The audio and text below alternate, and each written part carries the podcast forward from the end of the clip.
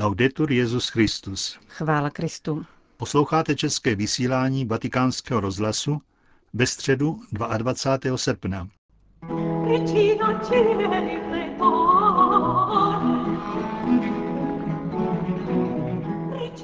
Na nádvoří letní papežské rezidence v Castel Gandolfu se dnes schromáždili asi 4 tisíce věřících, aby vyslechli katechezi Benedikta XVI. Svatý otec se k ní nechal inspirovat dnešní liturgickou památkou Panny Marie Královny.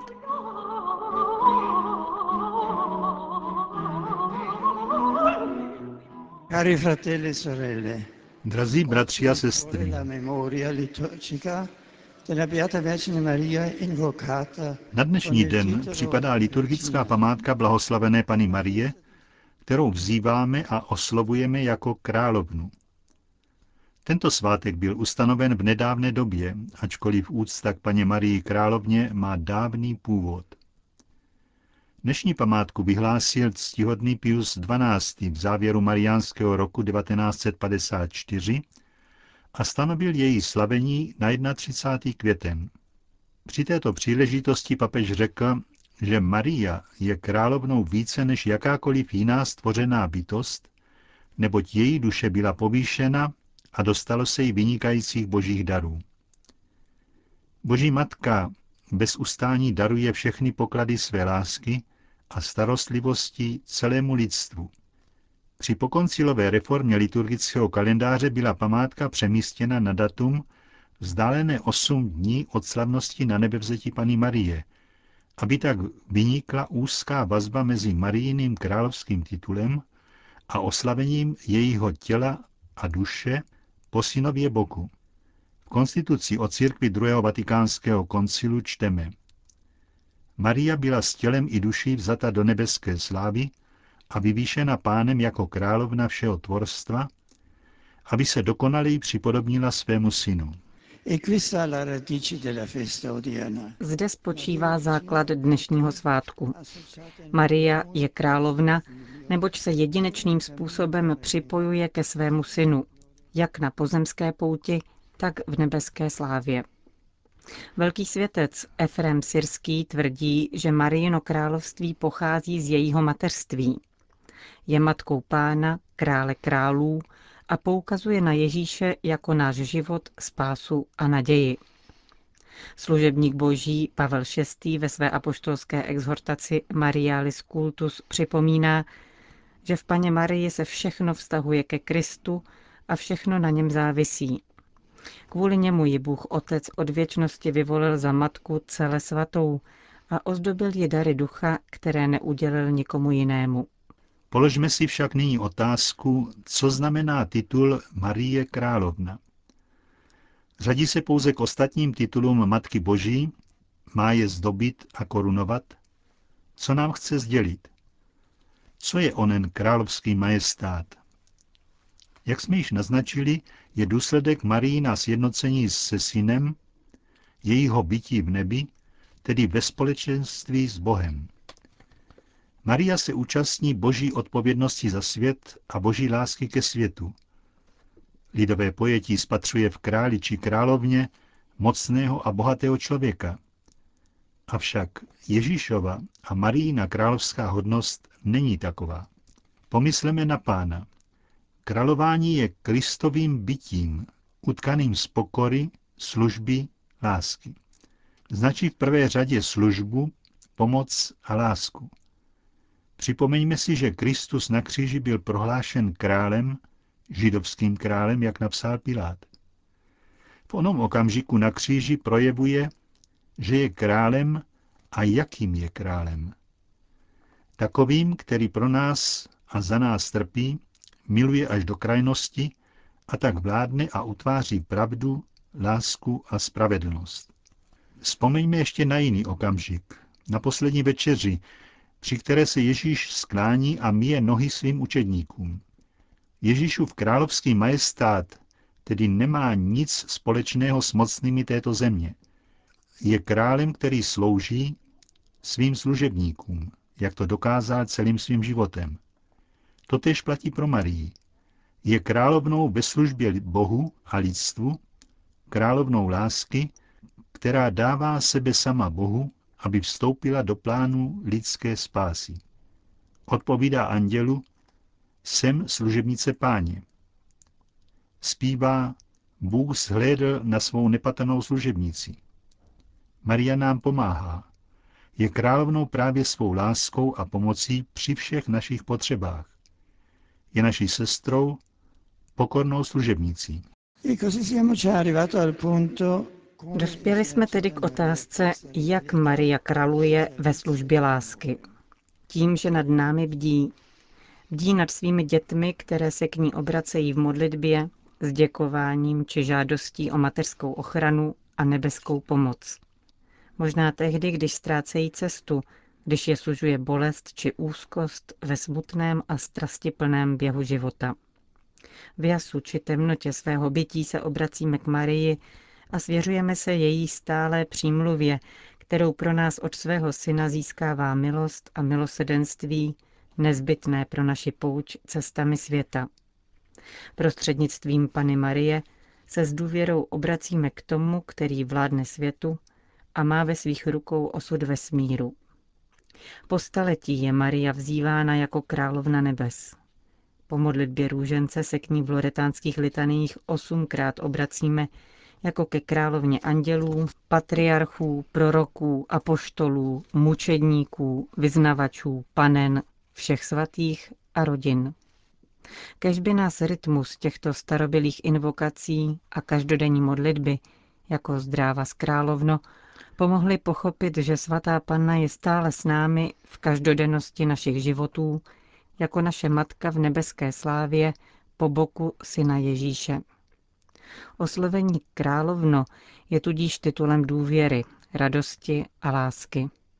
Víme, že ta, která drží v rukou osud světa, je dobrá, miluje nás a pomáhá nám v našich nesnázích. Drzí přátelé, úcta k paně Marii je důležitým prvkem duchovního života. Ať v našich modlitbách nechybí důvěrné obrácení k té, která nám neodepře svou přímluvu u svého syna. Při pohledu na Marii napodobujme její víru, její plné odevzdání plánu boží lásky, velkorysé přijetí Ježíše. Učme se od Marie životu. Maria je královna nebes, blízká Bohu, avšak také matka, blízká každému z nás. Matka, která nás miluje a naslouchá našemu hlasu. To byla dnešní katecheze Benedikta XVI. při generální audienci. Po společné modlitbě svatý otec všem požehnal. Sit nomen Domini benedictum. Adiutorium nostrum in nomine Domini. Benedicat vos omnipotens Deus, Pater et Filius et Spiritus Sanctus.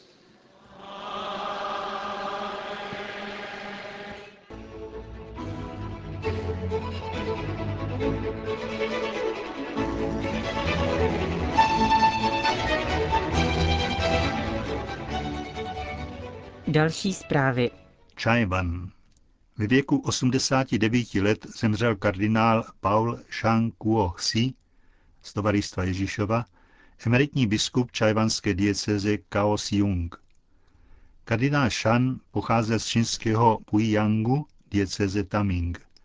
Ve 23 letech vstoupil v Pekingu do Tovaristva Ježíšova. Studium filozofie a teologie absolvoval na Filipínách, kde byl také v roce 1955 vysvěcen na kněze. V roce 1980 přijal biskupské svěcení a nastoupil na biskupský stolec čajvanské diecéze Hualien. Roku 1987 byl zvolen předsedou regionální čínské biskupské konference. V jejím rámci kladl zvláštní důraz na mezináboženský dialog s buddhismem, kněžskou a laickou formaci, založil nový seminář a na charitativní díla. Katolická církev na Čajvanu si vydobila velké uznání právě svou péčí o všechny kategorie na okraji společnosti a úsilím o obranu života. V roce 1991 byl zesnulý kardinál jmenován biskupem diecéze Kao Xiong. Tento úřad zastával plných 15 let. Při konzistoři 21. února 1998 přijal z rukou blahoslaveného Jana Pavla II. znaky kardinálské hodnosti. Po úmrtí kardinála Šana má kardinálské kolegium 207 členů, z nich 118 je oprávněno volit papeže. Vatikán, Etiopie. Svatý otec dnes vyjádřil etiopskému prezidentovi soustrast nad náhlým úmrtím předsedy tamní vlády Melese Zenaviho. Etiopský premiér zesnul v pondělí v Bruselu na následky vážné nemoci. Benedikt XVI. ujišťuje prezidenta Etiopské federální demokratické republiky svou modlitbou za věčné odpočinutí ministerského předsedy. Smrtí Melese Zenaviho západní společenství ztrácí dalšího muže dialogu poté, co minulý týden odešel rovněž patriarcha pravoslavné církve Abuna Paulos. Etiopie, kde je od čtvrtého století křesťanství státním náboženstvím, je přirozeným spojencem mezinárodní komunity v boji s islámským terorismem. Lvov. Řecko-katolická církev na Ukrajině chce po vzoru polských katolíků zahájit proces smíření s moskevským pravoslavným patriarchátem. Nejvyšší představitel ukrajinských řeckokatolíků považuje za velmi dobré, že právě církve iniciovaly proces polsko-ruského smíření. Sice nebylo jasně řečeno, co Poláci odpouštějí Rusům, ani za co chce pravoslavná církev odprosit latinskou církev v Polsku. Třeba to jednou řečeno bude. Jde ovšem o velmi výrazný příklad a výzvu ke smíření, uvedl arcibiskup Ševčuk. Ocenil rovněž fakt, že moskevský patriarchát usiluje o navázání vztahů s představiteli místních církví a nejen s apoštolským stolcem. Doufám, že k něčemu podobnému dojde také na Ukrajině, že nás moskevský patriarchát uzná za partnera k dialogu. Doposud se o nás mluvilo pouze ve Vatikánu a to obvykle bez nás, uvedl řecko-katolický arcibiskup. Společné řešení bolestných otázek ve světle Evangelia, jak říká, by mohlo vést k uzdravení paměti a konstruktivní spolupráci. Příležitostí ke sdílení těchto úvah byla konsekrace řecko-katolické katedrály proměnění páně v Halické kolomii.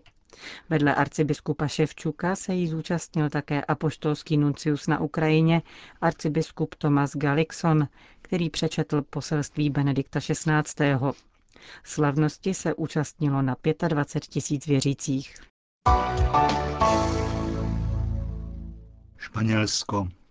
U příležitosti blížícího se půl tisíciletí narození svaté Terezie od Ježíše připravili bosí karmelitáni bohatý program věnovaný její osobnosti a spiritualitě. Povstal rovněž ambiciózní projekt připravit katalog všech rukopisů avilské mističky.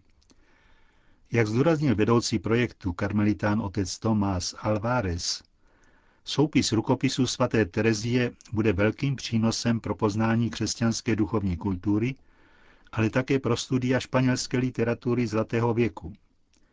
1300 dosud známých a katalogizovaných stran tvoří podle něj sotva polovinu rukopisů.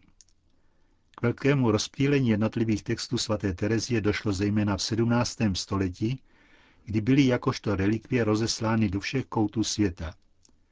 Dnes se o nich ví jen málo a zůstávají historikům neznámé. Karmelitáni proto vybízejí kláštery, knihovny, archívy i soukromé osoby, aby pomohli doplnit katalog rukopisů jedné z nejvýznamnějších duchovních i literárních postav 16. století.